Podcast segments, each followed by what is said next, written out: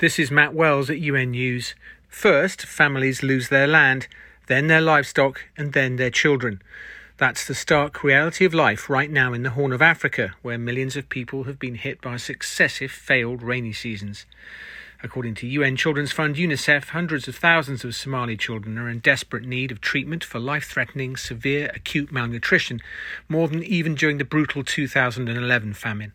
With more details, here's Rania Dagash, UNICEF Deputy Director for Eastern and Southern Africa, speaking to UN News' Daniel Johnson. So, the situation in the Horn of Africa today is about climate change, it's about conflict, it's about displacement what we're seeing is a fourth consecutive below average rainfall season. It's the longest drought in the history of the Horn of Africa that we have recorded. And it's aggravated by the current water crisis and the ongoing drought in five countries. 20 million people in Djibouti, Ethiopia, Eritrea, Kenya, and Somalia are affected, half of which are children. So that is a shocking figure. And one other statistic, without wishing to overload uh, our listeners, you found that even more children, hundreds of thousands of children, are more vulnerable now to severe acute malnutrition than they were in the famine in 2011. Can you just put some bones on that figure, please? So, we did a comparison, Daniel. We're seeing a sharp increase in the number of children who are severely malnourished. And what we have today is 386,000 children in Somalia who are in desperate need of treatment for life threatening severe acute malnutrition.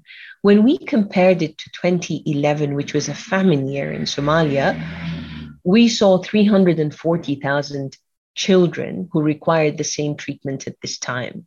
So, just comparing the two, and even though we are not at a declaration of famine in Somalia yet, we are edging towards that very quickly if we don't act today. Well, it might as well be famine, to be honest, because it's really on everybody's lips. And I think I'm right in saying that a quarter of a million people, mainly children, died back in 2011 too. So it's obviously really, really critical that we act now. So your appeal to the international community is to act, but act in what way? To, to respond to the emergency and help with resilience? We're asking the international community for two things. We're asking them to scale up resources, new resources, to allow us to expand our life saving responses. We want to increase our water support, we want to increase our food support, our malnutrition treatment in these stabilization centers. We want to put schools back in with school feeding to reach children who are affected and displaced. And we want to be able to extend health services because many of those children come in malnourished and are compounded by measles and cholera. So we would like life saving activities to happen today. But underpinning this, we would like the international community to also give us money for resilience. We want to be able to dig wells that stabilize communities in future droughts because we know the droughts will keep coming the climate catastrophe isn't stopping today, even with the best of responses. So, our appeal is to allow us to do some of the medium, longer term infrastructure support and the system strengthening that can sustain and build the resilience of these communities while at the same time allowing us to save lives. Can you maybe just illustrate the scale of need have you visited displaced communities? Have you seen these families who just need that medical help, that urgent medical help for their children who are wasting away? I was in Somalia last week and I spent quite a lot of time actually on a border town called Dolo, which is between Somalia and Ethiopia. You could see the bridge crossing between the two countries. And what we saw there was large numbers of those displaced from the 2010 2011 famine still in camps because there is nothing to go back to where they came from. They lost their livestock back then, they lost their agriculture, and they don't have the ability to rebuild. We also saw tens of thousands of new displacements happening in the same town and new settlements cropping up all over that need water, that need shelter, that need food, that need health treatment, and they need stabilization of their babies to treat these children who came anything from 300 to 100 kilometers walking. You know, honestly, I've been doing this for about 22 years and I've worked many droughts in this region and I've never broken down and cried on site or with in a displacement camp and I broke down every single visit. I saw children under 6 months that their mothers were carrying that were definitely not going to make it. They had walked over 100 kilometers with them. They buried other children en route and some buried children on arrival I saw a grandmother carrying um, a less than six months old baby who was so malnourished and swollen. The, the baby had no life in it almost. And she couldn't trek to the health center to treat the baby. Um, and while we had small um, sources of water. We had water and, and shelter and limited food available in the camp. There was a lot more that was missing to save that baby.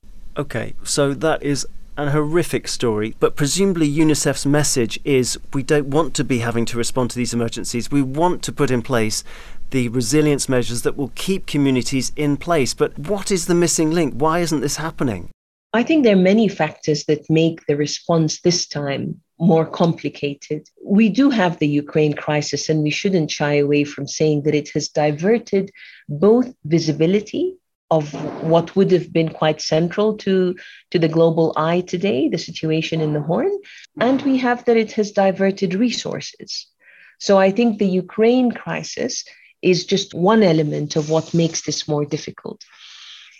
The other is that we are just seeing these droughts recurring at very close intervals. When I first started doing this, they would happen every 10 years, then every seven, every five, but now we're seeing them every two, three years. And so there is no time for families to build up their coping mechanisms. They lose livestock, they lose the land that they're working on, and there is no rain for them to rebuild any of that, and they lose their children. So, what is there to build back? Okay, solutions though. You talk about digging wells that are deeper than ever, down to two kilometres. That's going to help communities stay there. That's going to help people continue doing their jobs and their livelihoods so they won't have to make for the urban centres, which are not particularly well equipped to deal with an influx of hundreds of thousands of people. What's the most important thing that we should take away from this interview, Rania? To me, the most important message is that we have done this before. We have responded and averted crises like this. We've averted famines, and we can still do it if we get the resources and the support to respond as a collective humanitarian community. And by that, I mean the UN, I mean the international NGOs, I mean the local NGOs who are 75% of our partners on the ground. We can turn this around.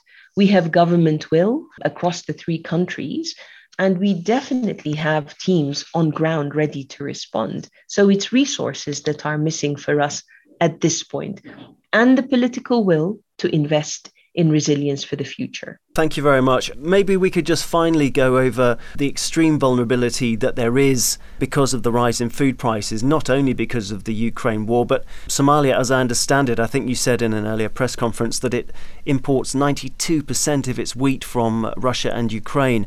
So there is a reported deal between uh, Turkey and Russia to restart shipments of Ukraine's agricultural produce from the Black Sea port of Odessa. You know, how welcome would that be? We would welcome all support that goes into the drought at this point. You know, we start to see excess mortality in this in in the Horn of Africa and in Somalia when a few things combine. We see displacement, we see the intensity of the drought, we see high food prices, we see it's difficult for families to access food, we see outbreak of diseases like diarrhea and measles, which leave children exceptionally vulnerable and they're unable to access our treatment. And so we simply have inadequate resources to enable us on the flip side to do all of this put in our health centers put in our stabilization centers put in our water wells and boreholes that stabilize communities and livestock and humans alike by the way what's left of them for that matter